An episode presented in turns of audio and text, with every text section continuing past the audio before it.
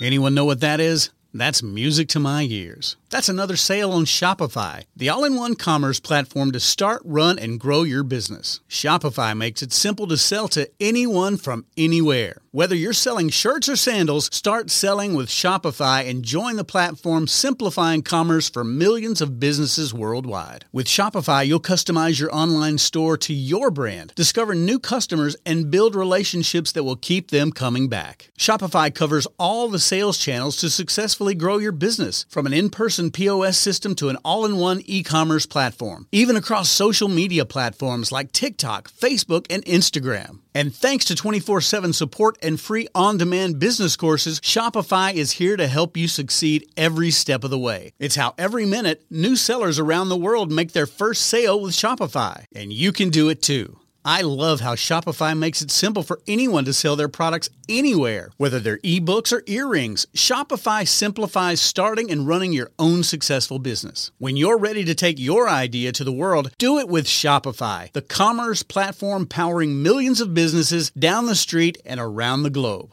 Now it's your turn to try Shopify for free and start selling anywhere. So sign up for a free trial at shopify.com slash C-Suite, all lowercase on C-Suite. Go to shopify.com slash C-Suite, all lowercase on C-Suite to start selling online today. Shopify.com slash C-Suite.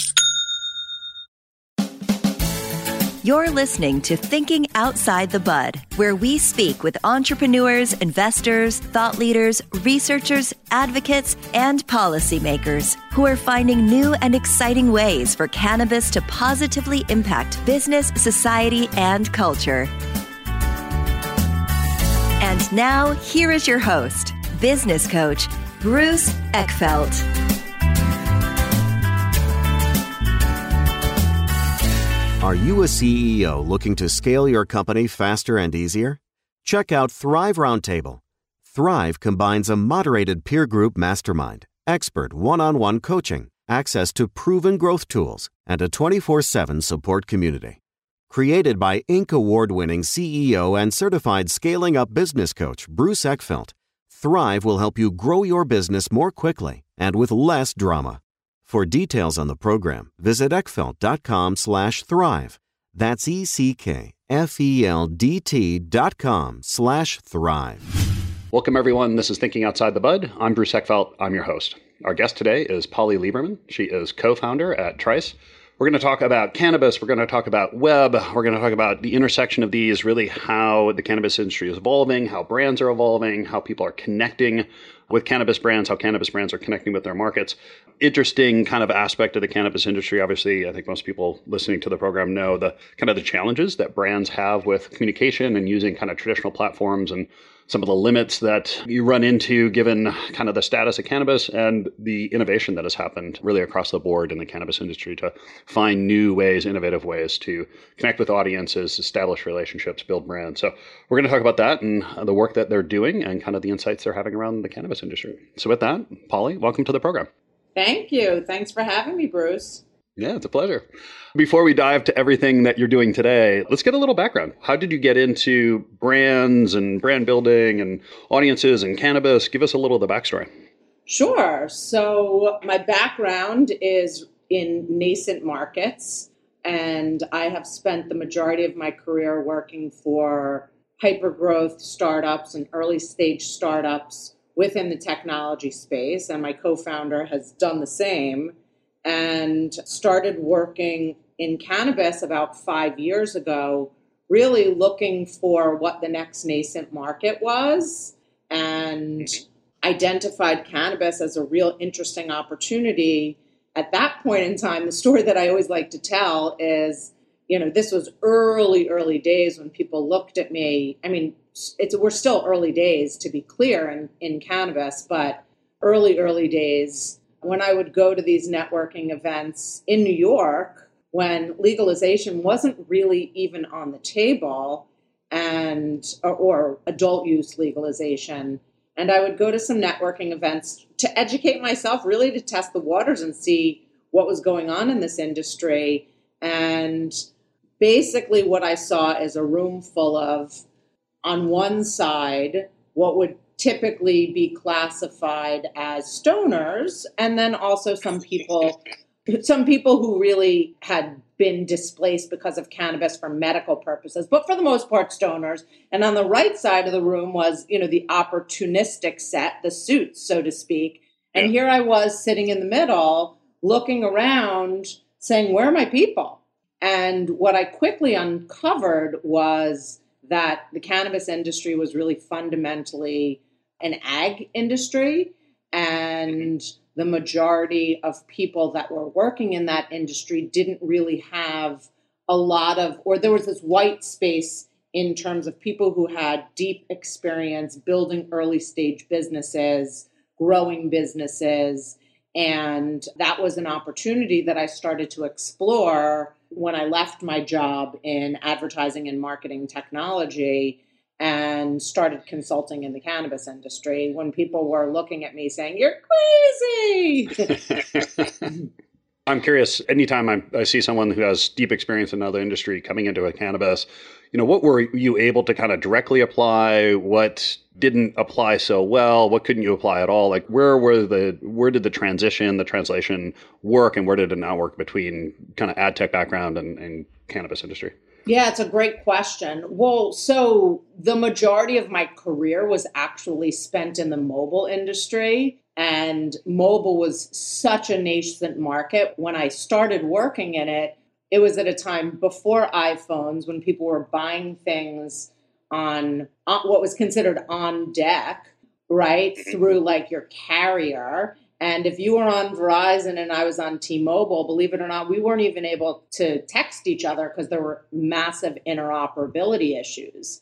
And those sort of rule writing days where we established what the standards were, we evangelized really what the opportunity was. I don't think at that point in time anyone really had a clear sense that the mobile device would be one of two things that we left our homes with. It used to be three your keys, your phone, and your wallet, but now you don't even need your wallet anymore because your wallet yeah. is on your phone.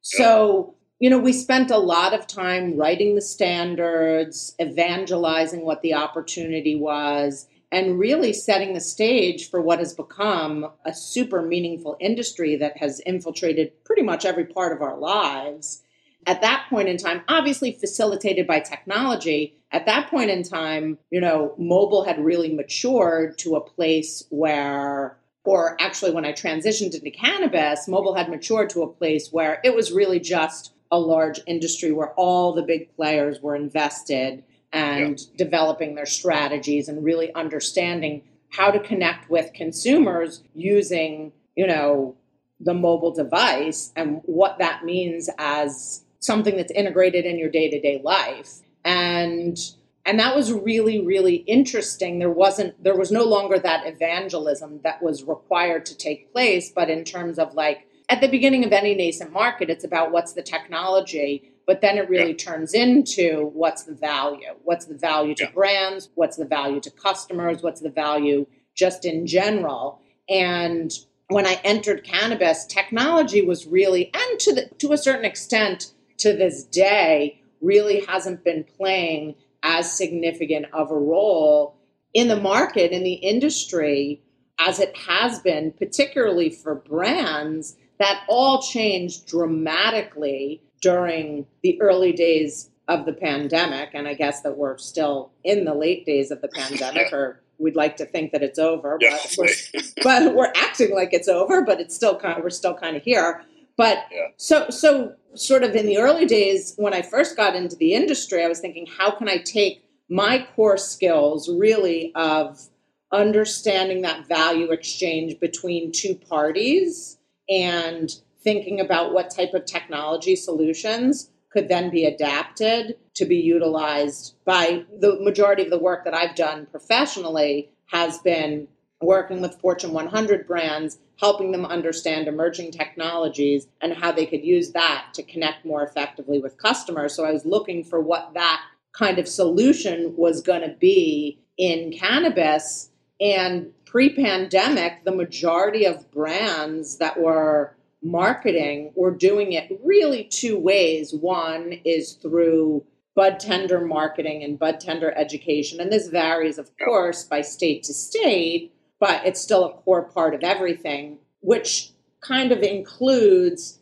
patient appreciation days or on-site dispensary events or on-site you know dispensary activation sort of the world that i came from what would be called shopper marketing yep. and then the second part is really i suppose you know events all types of events event marketing to get in front of customers so you know the big difference in the cannabis industry that i noticed very very early on and it was sort of obvious but somewhat unexpected was how much work needed to be done on the advocacy side, on the rule setting side, just in terms of educating regulators, educating brands, not so differently, and educating everyone in the ecosystem, not so differently yeah. from what we did in the early days of mobile, whether it was text message platforms or rich media advertising or cross device identity solutions. There was a lot of evangelism that was required there. So, what I would say is those, I don't think too many brands were really thinking about how to use digital in a meaningful way pre pandemic. And that changed everything. I mean, obviously, changed everything yeah. for everyone but during the pandemic, one cannabis we all know was deemed essential. And, you know, we like to talk about it as a recession proof business, despite the state of the cannabis stocks. Yep. and secondarily, is how do you now reach customers in a way that is completely different and not in your existing toolkit because of the state of the state, which which was a you know a challenge that many pretty much all companies needed to needed to think about in the pandemic when people were at home and spending time on their computers and so forth but specifically in cannabis because a lot of those a lot the majority of companies really weren't thinking about things that way. Yeah.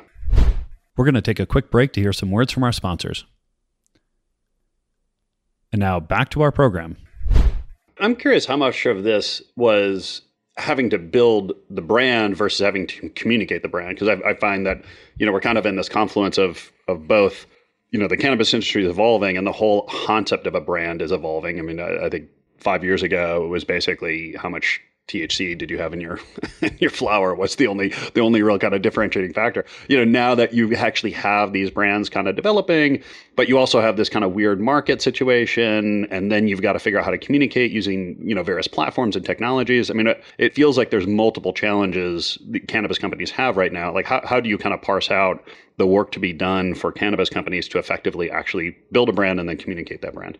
Yeah, it's a very good question. I mean, I think that it ultimately it's a really interesting time because I think that the change that I've seen in cannabis brands specifically is they went from thinking about how do you build the, the big challenge that exists, which is, I, I mean, I guess fundamentally keeping the lights on, but let's just say that's been addressed, which it, it certainly hasn't for many brands. Yeah. But the big challenge is how do you build a national brand, right? Based on the fragmented state of legalization. You know, everyone talks about the example of if Coke had to create a manufacturing, production, retail, distribution, marketing arm in every single state, would they actually have the position that they have today as the go to beverage?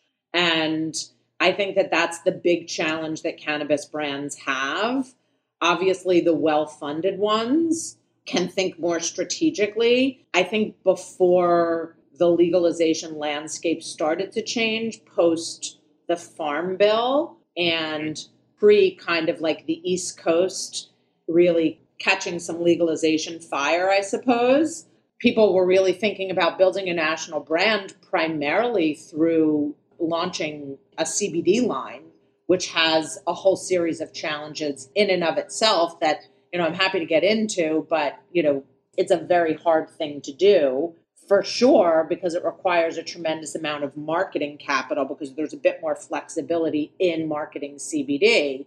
I think that what has happened now is that some of the bigger brands and the ones that probably will survive are not thinking about that, but they're thinking about multi state expansion. So, how do I build a brand by actually extending my presence in states and everyone's doing it a little bit differently but that is ultimately i think really what cannabis brands are fundamentally challenged with right now and i don't think that anyone who is responsible for deploying capital, is actually giving out capital to anyone who doesn't have a multi state expansion strategy at the moment. Yeah. Yeah, uh, and it just it need to be prepared. And is that because we need to be prepared for federal legalization? And if you don't have some kind of national presence, like you're just going to get clobbered when when things actually go at a, a national market. I think. I mean, I think that that's such a hard thing to say yes to, but certainly that is one of the factors.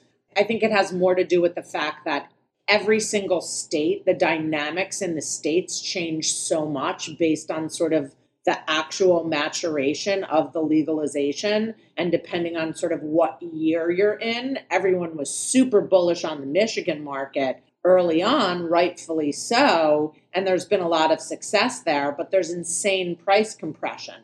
And it's hard to build a moat around your brand when the dynamics are when basically when the dynamics are ever changing. I mean dog years i don't know what's more than dog years but the cannabis industry lives in like moment to moment where things change so rapidly and the price of flower and the marketing regulations and basically the tax rates and the changes and you know distribution and delivery all of the prongs that exist in developing an ironclad strategy basically have to be re- reevaluated almost on i would like to say on a quarterly basis but it's almost on a monthly basis based how things yeah. based how quickly things change in a market and you know from quarter to quarter or month to month you could have uh, supply chain problems where you can't get your product in market one day and the next day eh, or the next day you have challenges that are specific to distribution so I've heard so many customers thinking about things from the customer perspective, and certainly have experienced this myself, where you go into a dispensary for your favorite product and it's just not there. And that is, I think, just one of many examples of how challenging it is to scale a cannabis industry. And I think that you're you're spreading out the risk by extending into multiple markets in addition to starting to create that national footprint that is going to be necessary at some point. I mean, I always am a little bit, I'm always a little bit thoughtful about that answer because yeah. I do think that a lot of the cannabis industry does pull from some of the pages of the playbook of, you know, the craft brew industry and the craft brew industry has really been, many of these brands have been incredibly successful in, you know, hyper focused in regionalized markets. And, you know, we're not seeing that so much in the cannabis industry because these craft brew organizations are building off of the backbone of years and years and years of regulation so they don't have to necessarily look at how dynamic all of the regulations are and what that yeah. means for a business. Yeah. I'm also curious, uh, since you're bringing up the the craft brew side. I mean, how, uh, one of the things I find that's that's difficult to to compare with, you know, spirits and alcohol is the whole. I mean, you have the whole kind of retail bar scene, right, where the, you that, that there's a social, a very established social component of it that drives a lot of the use patterns about how people connect with the brands. And, you know, with, with cannabis, you know, we're just starting to see some lounge, you know, use lounge kind of formats kind of coming coming into play. But just because it's it's you know you're basically buying it and consuming it uh, yourself, you're not there's the social component of it. How do you see that? I guess do you see that affecting how the brands get built or or the strategies that people are using or just how the dynamics of the brand work? I, I mean, I think that you're playing right into sort of the sweet spot of how Thrice thinks about things. So, you know, you have there is an inherent social component to cannabis for a type of cannabis user without question. And the majority of the market still is dominated by sort of flower and flower derivatives, whether it's pre-roll, vape, or or actual, you know, whole whole flower. So that still is the majority of, I think, over 80% in most states of where sales are happening. If I think it's hard for people to envision this, but think about the world five to 10 years out where your craft brew is replaced by a cannabis beverage, which will certainly change how brands think about how they market, but we're not quite there yet. But I do think that that form factor is really interesting. I just don't know what it looks like, you know. Yeah. And I, I wish I did, you know, five to 10 years down the road. But I do think that there's a very different experience for consumers when you go to a consumption lounge and all there is is smoking right? Which happens to be a social element to it. It's not is it that much fun to take an edible with your friends? I mean you don't, certainly don't need to go to a consumption lounge to do that. But if you go to say a curated infused dinner where there's non-alcoholic infused wine and a pairing event and some infused infused actual appetizers and a whole, you know, multi-course dinner, that's a very different experience. And I think when we get to that point, that becomes really interesting, both from an experience perspective, but also from sort of the type of consumers that would then be attracted to that type of experience versus going to a smoking lounge and smoking out of a shared pipe or passing a joint or whatever it is that, for the most part, takes place in the few consumption lounges that exist in the United States today. So, what are some of the kind of strategies or technologies that brands, you know, can use or, or should be considering using or, or leveraging in some way to really, you know, develop their market and their segments and connecting with their customers and consumers? Like, where, where are we in terms of having kind of tools at our disposal or or things that we can use you know effectively and reliably at this point given regulations i think the key word there is reliably you know if you if you i don't know if there's really anything that could be used reliably because everyone is at the mercy of whoever you know, makes the rules and decides one day that you're going to get flagged or your account's going to get shut down or you're no longer going to be able to spend money. I think that there are certainly some sophisticated marketers that are really starting to think about the cannabis industry as the next CPG industry and looking at tried and true tactics of what that looks like sort of the model of how consumer packaged goods companies market is really the winning formula, the winning strategy for success. I think the key right now is testing a lot of different things and looking at what kinds of results you're getting. A lot of cannabis brands are using Instagram and Instagram influencers.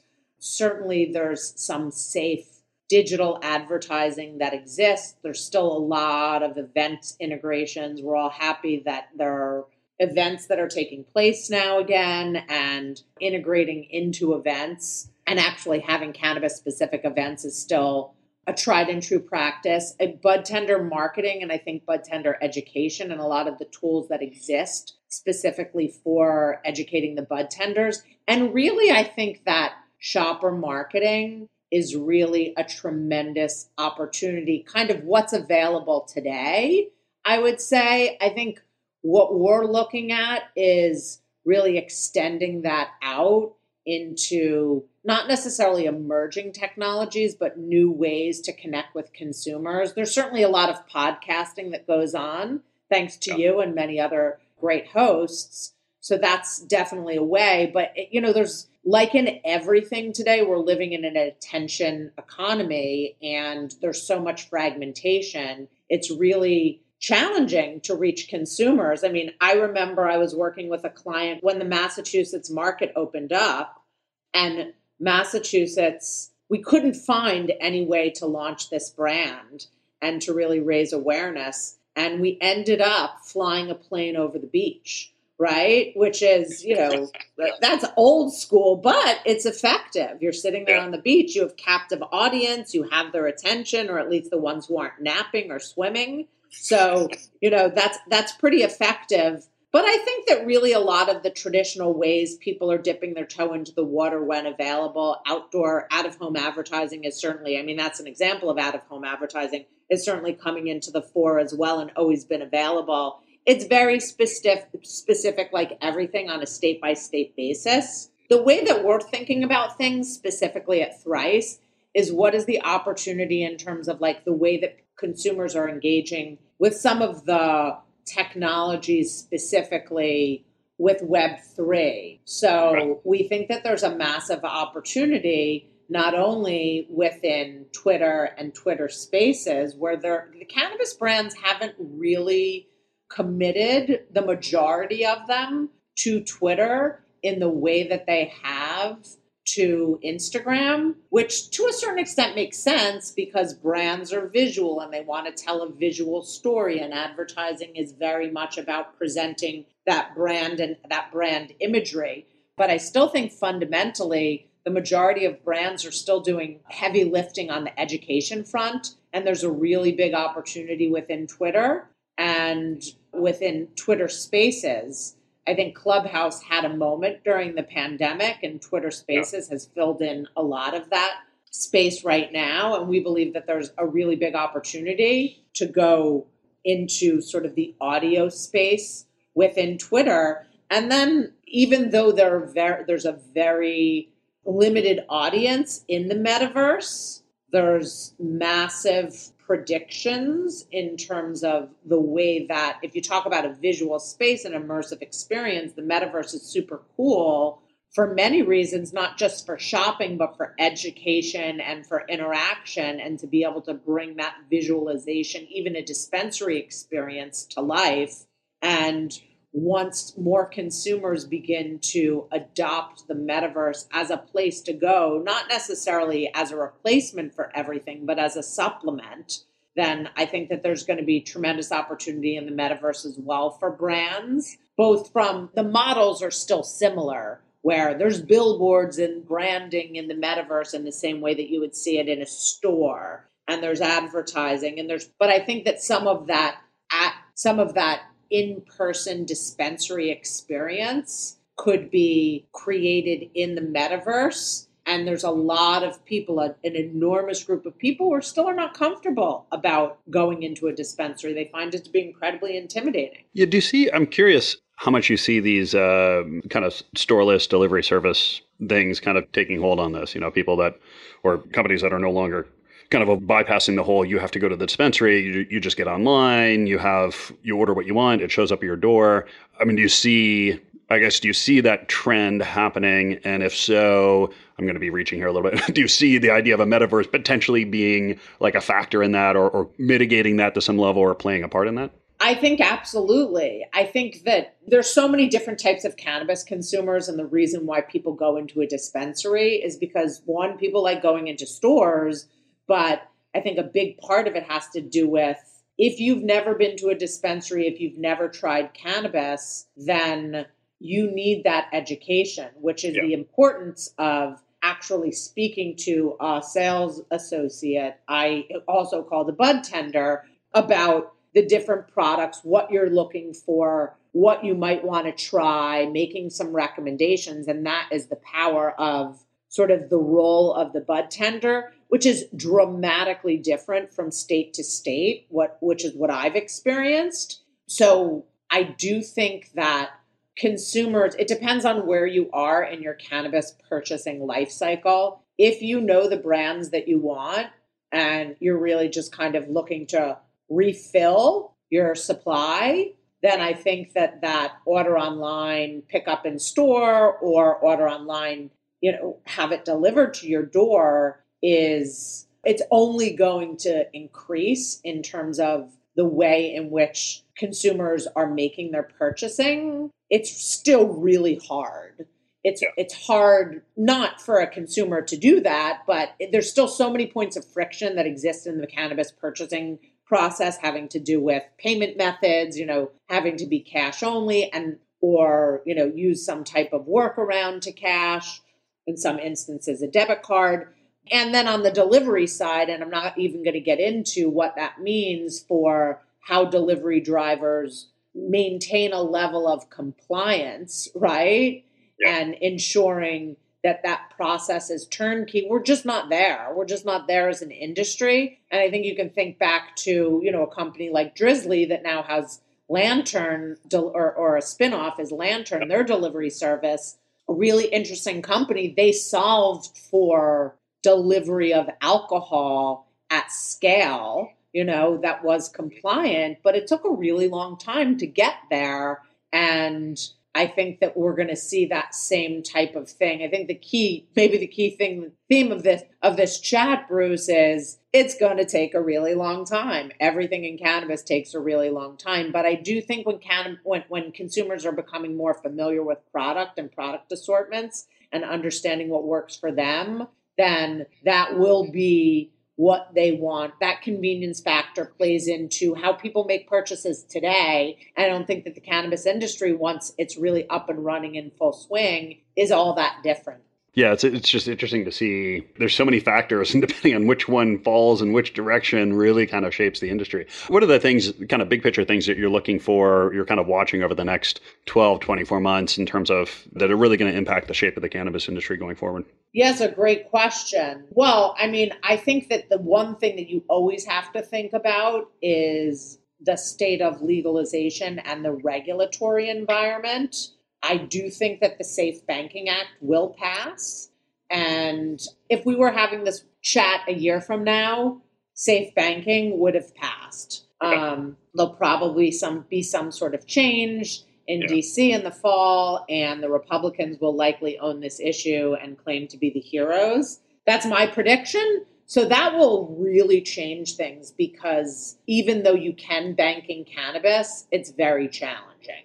So if the cannabis industry has access to capital in the way that other industries do, if if they can write off sort of business expenses and we get rid of 280E in the way that other industries can write off expenses, then it opens up not only the way that cannabis industries can actually develop their go to market strategies, their marketing strategies, spend their capital, but also scale into new states. And I think that marketing has always been the, the way that in which can, the average, the typical cannabis company has let spends less than $50,000 on marketing. And a part of that is because they can't write off those expenses. So yeah, exactly. if they can, then you know the world is their oyster not all that dissimilar from when you know pharmaceutical companies could start advertising directly to consumers that really changed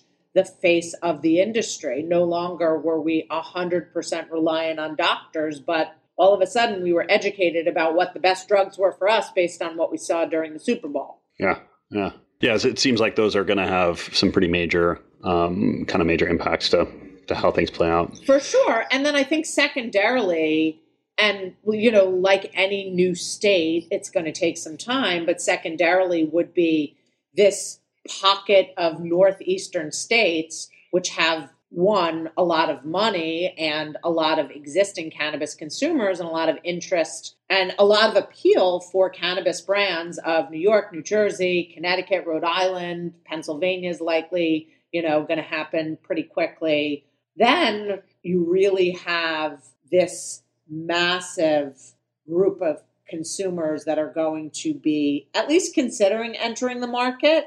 Mm-hmm. And I think that that will play a huge role in how this cannabis industry begins to unfold, especially because of the capital markets in New York and how they're thinking about funding, you know, these markets as well. Polly, this has been a pleasure. If people want to find out more about you, more about Thrice, what's the best way to get that information? So you can reach me at Polly at Thrice. That's T H R I C 3 dot I O.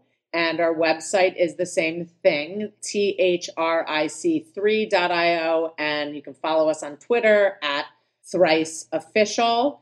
And thank you so much. This has been awesome. And if you get me back on in a year, we can kind of do a crystal ball validation.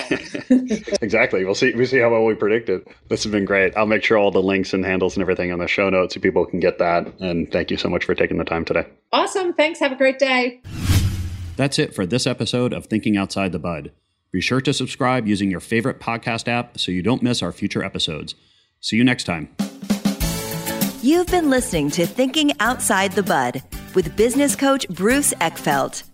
To find a full list of podcast episodes, download the tools and worksheets, and access other great content, visit the website at thinkingoutsidethebud.com. And don't forget to sign up for the free newsletter at thinkingoutsidethebud.com forward slash newsletter.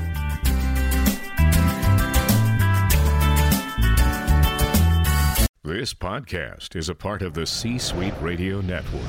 For more top business podcasts, visit c-suiteradio.com.